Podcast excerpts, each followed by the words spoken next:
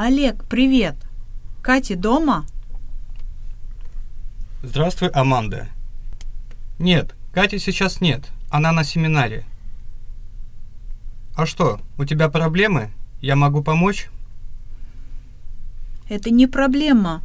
У меня просто нет чайника, а Катя знает, где можно купить недорогой электрочайник.